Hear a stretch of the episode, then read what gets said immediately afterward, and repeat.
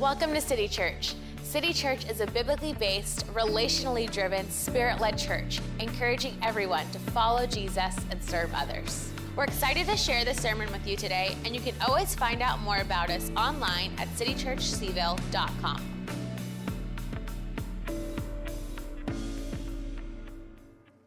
Well, good morning, everyone. Let's try that again. Good morning, everyone. Want to welcome you here in the sanctuary and those of you that are worshiping with us online. Just really trust that the Lord's already moving in your heart, moving in your life through worship and through prayer. Now, in just a moment, we're going to continue in the sermon series that's focusing on the fall, and we've been looking at Genesis chapters 1 through 3. Genesis chapters 1 through 3. We're going to find ourselves this morning in Genesis chapter 3, verses 4 through 8. Verses 4 through 8. But before we get there, I want you to do something for me. Again, whether you're here in the sanctuary or you're worshiping with us online. And that is, is that when I read the text, I'm going to ask that you would develop a mental picture of what you're hearing.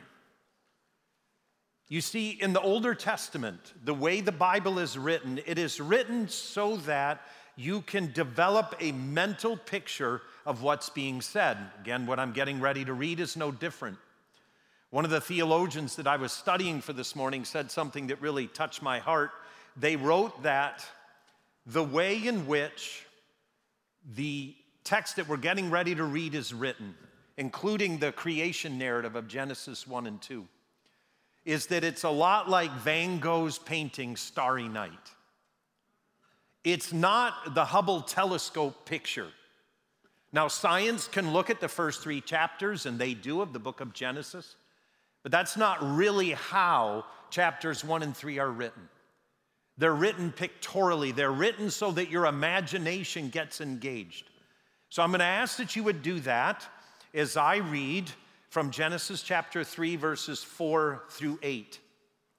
The other thing I would like to remind us of is that where I'm getting ready to read, just know that there are two trees in the garden there's the tree of life, and there's the tree of the knowledge of good and evil. So keep all of this in the picture. Let's read Genesis 3 4 through 8. Here's what scripture says Surely you will not die, or you will not certainly die, the serpent said to the woman. For God knows that when you eat from it, your eyes will be opened, and you will be like God, knowing good and evil. When, when the woman saw that the fruit of the tree was good for food and pleasing to the eye, and also desirable for gaining wisdom.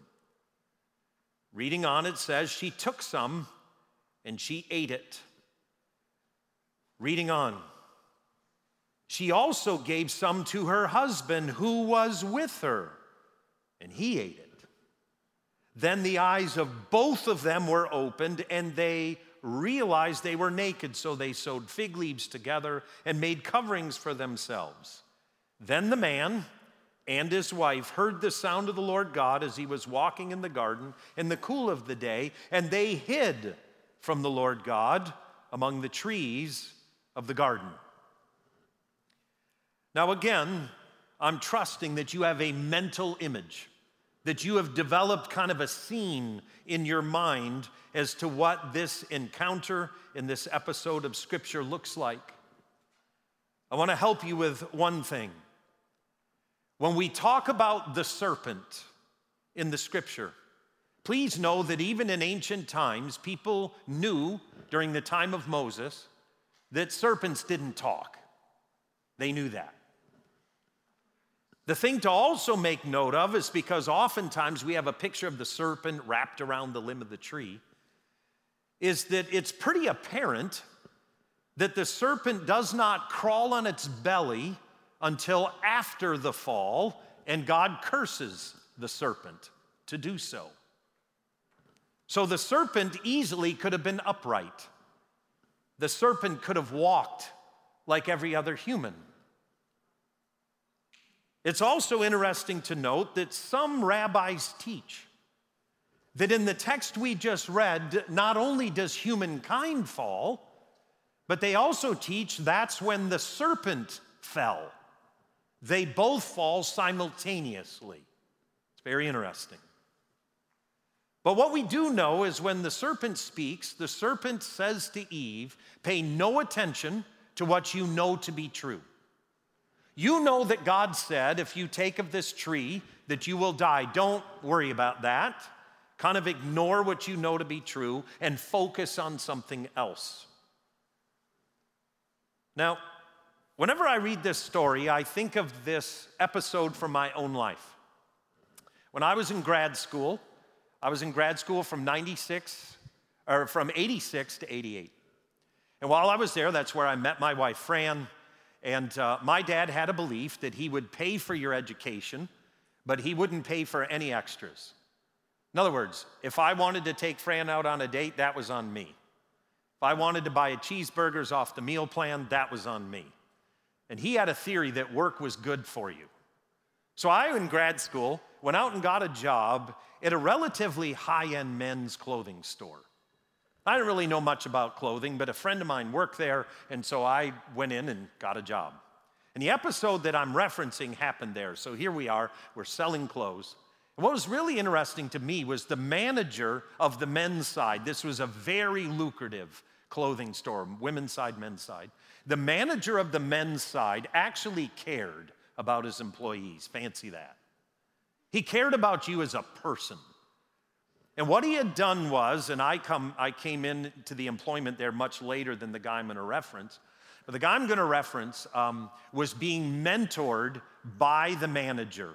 And more than just sales, this young guy was actually a great salesman, but the manager was mentoring him in life. The other guy that would sell on the floor with me didn't really have a dad in his life. He came from a broken home, and so the manager really stepped in. I'll never forget the following episode. The manager went away for a week's vacation. And when he did, this other guy that would sell on the floor with me, there were other salesmen, but there were always two of us at once. This other guy that would sell on the floor with me, when the manager went away on vacation, he went out, sold the car that he had, and bought a Mercedes Benz. And it was beat up, it was pretty dilapidated, but he wanted a Mercedes Benz. So he bought one. And I can remember when the manager came back and I was in the store and the guy that was supposed to be selling with me wasn't there. So I said to the manager, Where is so and so? And he said, Well, I'll tell you where he is. He said, He and I talked about that Mercedes. And I told him, You don't make enough money to drive a Mercedes. Now, the people that shop at the store have enough money, but you don't. Not only that, that car's overpriced and you can't afford to fix it don't buy it. But when the manager went away on vacation, the salesman went out and bought the car, and guess why he wasn't at work? He did not want to face the manager, and the manager knew it. Now, the scripture tells us that Adam and Eve went and ate of the fruit of the tree. And when God walked back into the shop where the clothes were sold, they didn't show up for work. You get that? All right. Now, when we look at the story, what we discover is, is that there was a specific temptation that drew Eve. And in Genesis chapter 3, verse 6, what we discover is, and we're going to read it, we've already read it, but we're going to read it again. The scripture tells us that the serpent said, Don't worry about what you know. Don't worry about what your manager told you about the Mercedes. Don't focus on that. Focus on something else. And in Genesis 3 6, here what we, here's what we discover. It says, When the woman saw that the fruit of the tree was good for food and was pleasing to the eye. Now I want to push the pause button. That's how every tree in the garden looked. Every tree in the garden was pleasing to the eye and good for food. How do we know that? That's what it tells us in the creation story. There was more fruit than you knew what to do with, it was drop dead beautiful. So every tree, every tree was pleasing to the eye and good for food. But there was something unique about the tree of the knowledge of good and evil, and here's where we find out what that is. Start at the beginning of Genesis 3 6, and let's read it again. When the woman saw that the fruit of the tree was good for food and pleasing to the eye, same as all the other trees, and also desirable for gaining wisdom, she took some and ate it. She also gave some to her husband who was with her, and he ate it. Now, many of us, when we drew up that mental picture of the garden, many of us had a vision of Eve standing alone. That's not the story. Adam was right next to her. Right next to her. And whenever I read that phrase, I go, Adam was with her, what? And he was right there, what? And I want to say, Adam, why didn't you say something? Because God told Adam the prohibition of the tree of the knowledge of good and evil. He didn't tell Eve, he told Adam. Adam was the one that told Eve, and he was standing right there when the serpent was standing next to her and was speaking to her, and Adam never said a word, never said a thing. And I want to coin a phrase that's called the Adam effect. The Adam effect. What's the Adam effect? The Adam effect is to be ignorant. Now, how many of you have ever been called ignorant in your life? There was a phrase in my home where my parents would say, Don't be ignorant. Well, here's the definition of ignorant in the Merriam Webster Dictionary. The first definition, definition A, destitute of knowledge or education, lacking knowledge or comprehension of the thing specified. That's one type of ignorant. But I'm talking about definition B. Definition B is resulting from or showing a lack of knowledge or intelligence. In other words, you know, you just don't show you know. And that's when I was called ignorant by my mom or dad. Don't be ignorant. You know, you know, you know, but you're not doing or saying what needs to be said. You're ignorant. And so the Adam effect is to be ignorant. In other words, to know what's right and just to stand there and say nothing. That's the Adam effect. And you know what most rabbis teach? Most rabbis teach in that moment, Adam did not fill his authority in Eve's life, so the serpent was very happy to take it. Fascinating.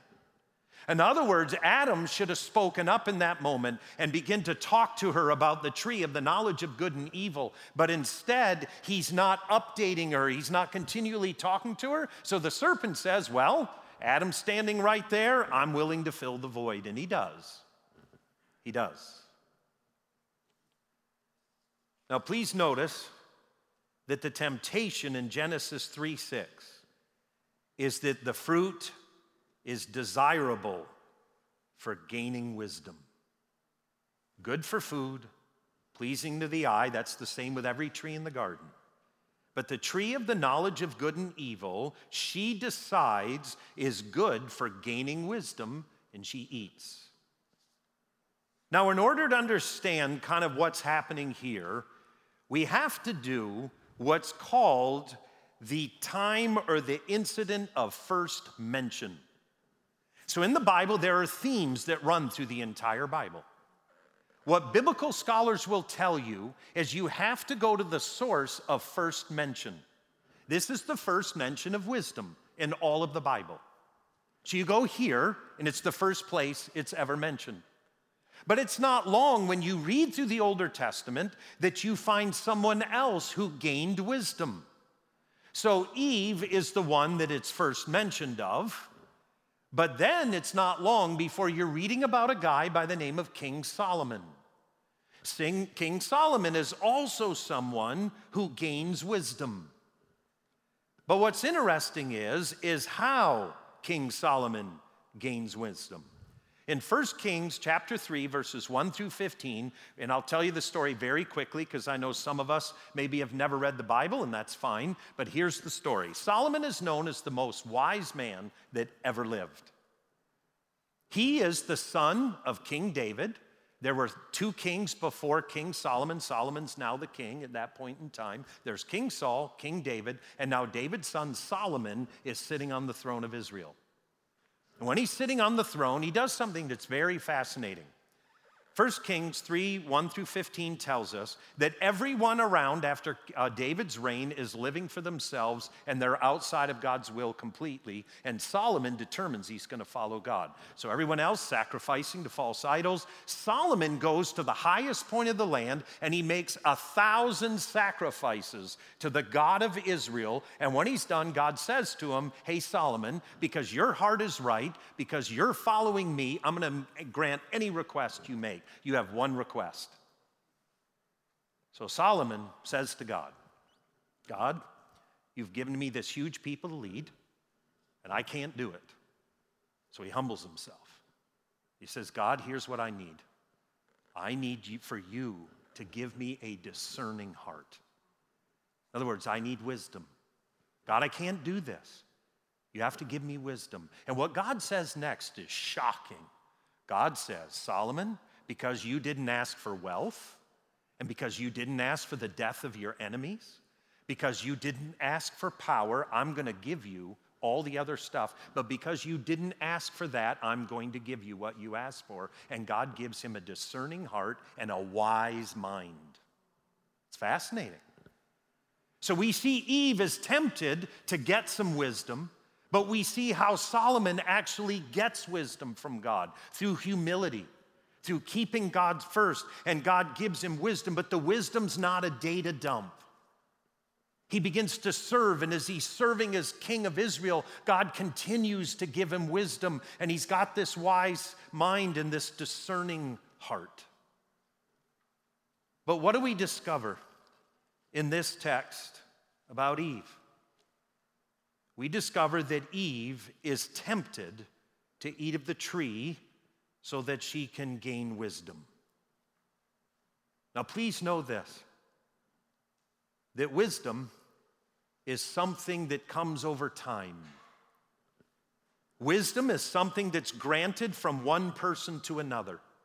One of the things I determined in my heart as a graduate student when I watched the manager of our clothing store mentoring this young guy, and this young guy went against his wisdom, I determined then that I would find people with more wisdom in certain areas of my life than I have, and I would get close to them and I would listen to them, and when they told me to do something, I would. It's how wisdom is brought. And here, what we discover is, is that Eve, sees this tree and she begins to believe if she eats of the fruit of it that she'll gain wisdom. But that's not how Solomon gets wisdom. Solomon gets wisdom by keeping God first. What is wisdom? Wisdom is to have the knowledge and to know when and how to use it and how to apply it at all times in every circumstance. That's wisdom. So you've got the knowledge, but you also know how and when and where to apply it. Again, wisdom is gained through the process of life. Wisdom's not a data dump. Let me share what I mean. How many of you, I call this the James Bond effect. Have you ever seen the James Bond movie or some like it? There's always, there's, well, it's pretty frequent now, where you watch a movie and you'll see someone break into an office. When they break into the office, they'll hook their computer up to another computer. And what's always happening? They can't get the passcode right away and the security guards walking toward them down the hallway, and they're hiding behind the desk, and they're going, and then they finally get it, and the security guards fumbling to get their keys, and you're watching that download mode, and your heart races up, you can barely handle. You know what I'm talking about? This is in so many movies now. And then just at the last second, that thing goes boop. The person slams the computer, unplugs it, crawls under the desk, and the light comes on. The security guard stands there. It's called a James Bond data dump. That's not how wisdom works. But Eve thought it did. Eve thought if you just eat of the fruit of the tree, you're going to data download wisdom. You're going to get it. And so, in the text that we see, we see that the tree is pleasing to the eye and it's good for food, like all the other trees in the garden. But this one, the enemy has come to her and said, It's good for wisdom. You can become wise, just eat from the tree. Now, let's talk about the tree of the knowledge of good and evil very, very briefly.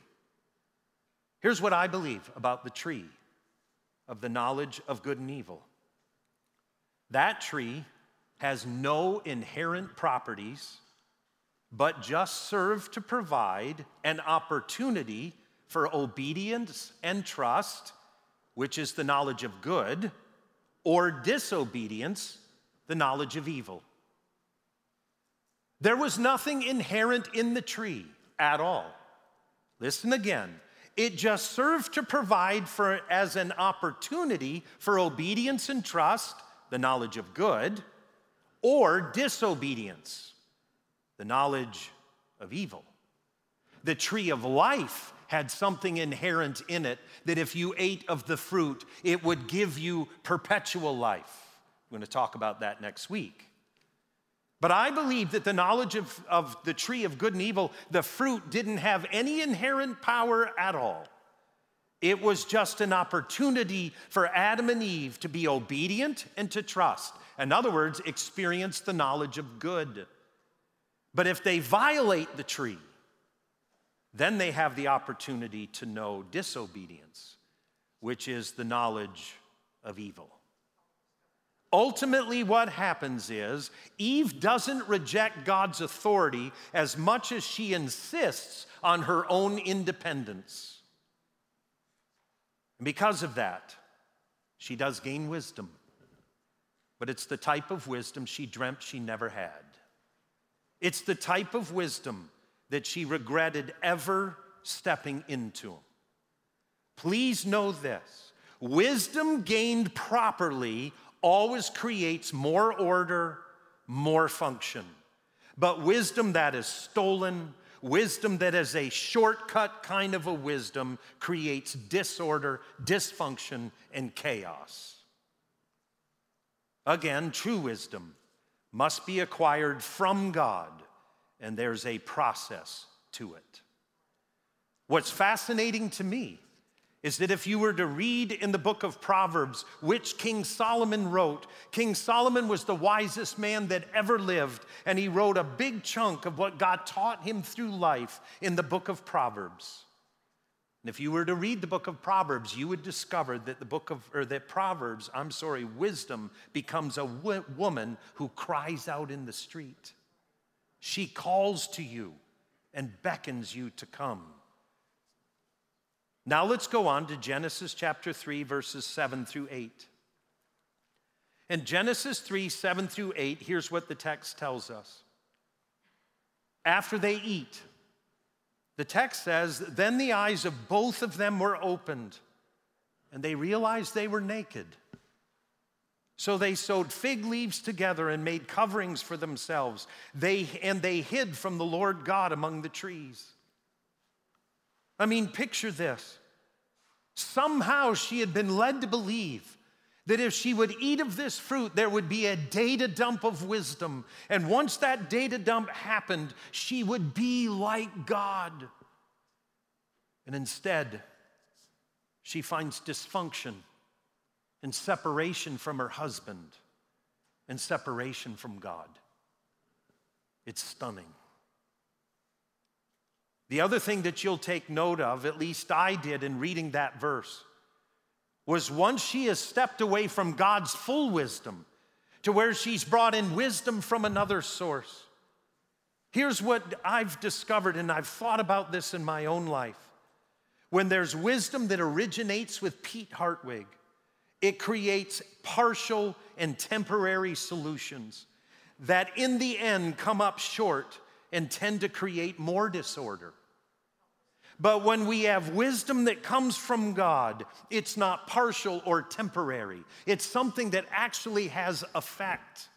And when it takes effect, it actually brings more order, not disorder. Think about how they tried to cover themselves. They sew fig leaves. How temporary is that? and they hide from God. How futile is that? So, how do we put feet to our faith in the midst of this sermon? Here's what I believe I believe putting feet to our faith means that God intends that we would read this story and we would gain wisdom from the falling of Adam and Eve. That if we read this story and we leave and we haven't learned anything, we've done exactly what Adam and Eve have done. So, what is some wisdom that we could have gained from today? Here's what I learned again. First of all, don't have the Adam effect. Don't stand there and know what's right and say nothing. Number two, don't be like Eve and go against what you've learned and know to be true. Now, recently, I gained some new wisdom in my life, and I want to share it with you. Recently, I uh, discerned again, full confession, I have one of the worst lawns in my neighborhood. And here's why. Here's my excuse. Is I usually take about 2 years and I work inside the house, and then I'll take a year and work outside the house. Well, it's been about 22 years in the house and no years outside the house.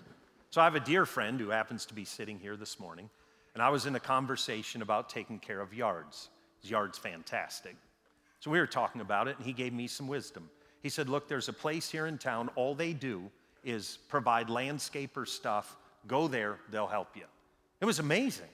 So I went to this shop and I stepped in. This guy said, Hey, how are you? Shook my hand, told me who he was, said, My name's Pete. He said, Well, Pete, how can we help you? And I said, Well, look, I've got a really lame yard and I want my yard to be a better yard. And he said, We come to the right place. He said, What's your address? So I tell him, and he does a little bit of typing and he goes, Oh, I see your yard. I said, What? He had pulled it up on Google Earth. Then he said, Well, here's about how many square feet of grass you have, and here's the square footage of your house. So now this is creepy. I mean, he's literally looking at my yard. He goes, Yeah, I can see some bald spots in your lawn. I'm like, Okay, I got you, buddy. You know? And he basically says this He goes, Pete, here's what I want to tell you. You're going to have to remember this word son. S O N.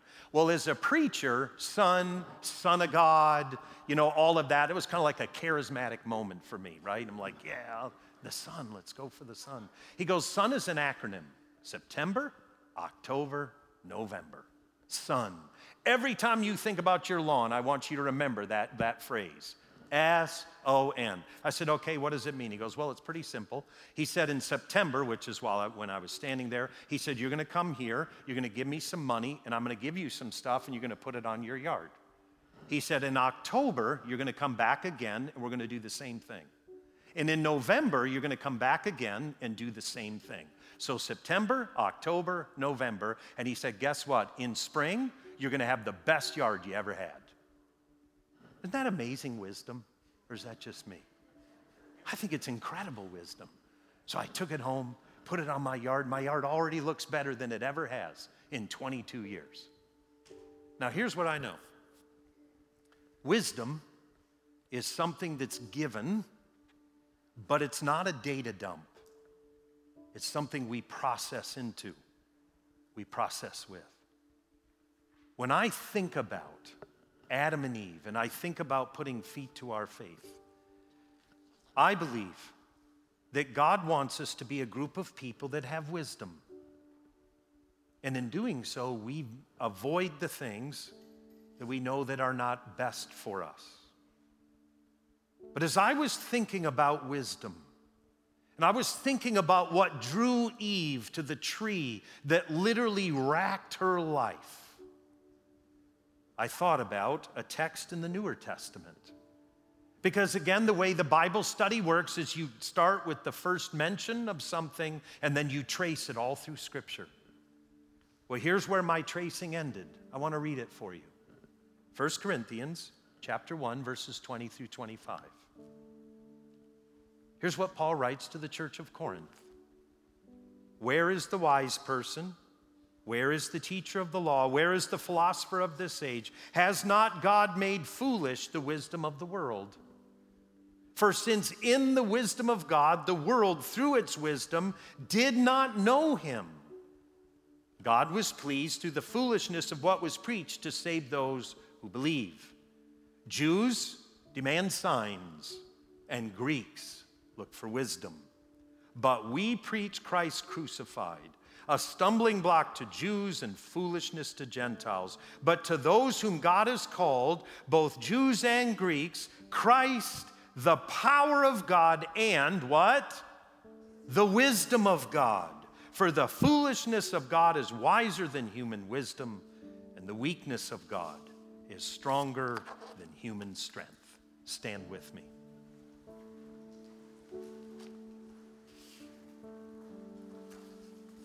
As we stand together, I want us to take a moment and close our eyes in God's presence. Stephen and the worship team are going to be leading us in worship. We're going to take an extended time to worship. But as we do so, I want you to remember that Jesus Christ, the Son, is the wisdom of God made known in this world.